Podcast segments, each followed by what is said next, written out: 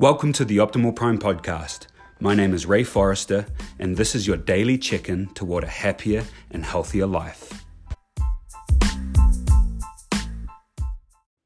If you stop fighting for the things that you want, you are guaranteed to get the things that you don't want. Think of this in terms of actual fighters in the ring. If one person just stops. There's only one option at that point. The fighter that stops fighting is going to get knocked out. It's going to lose the fight and really badly.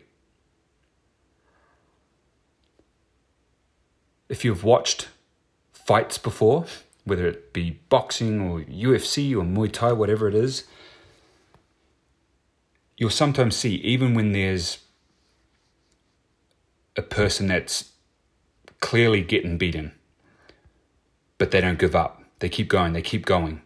And every now and then, that underdog, that person that's been losing the whole time, just because they kept on fighting, something happens, whether you call it luck, whether you call it skill, being patient, but that person ends up winning the fight because they kept on fighting. They didn't just lay down, they didn't just give up. Now, of course, this isn't always the case. But at absolute worst, if you never quit, you don't stop fighting, and you still lose, you're going to have more respect for yourself. Others are going to have more respect for you. And there are going to be more opportunities to continue fighting. So, if you're not fighting for things that you want, you are going to get the things you don't want.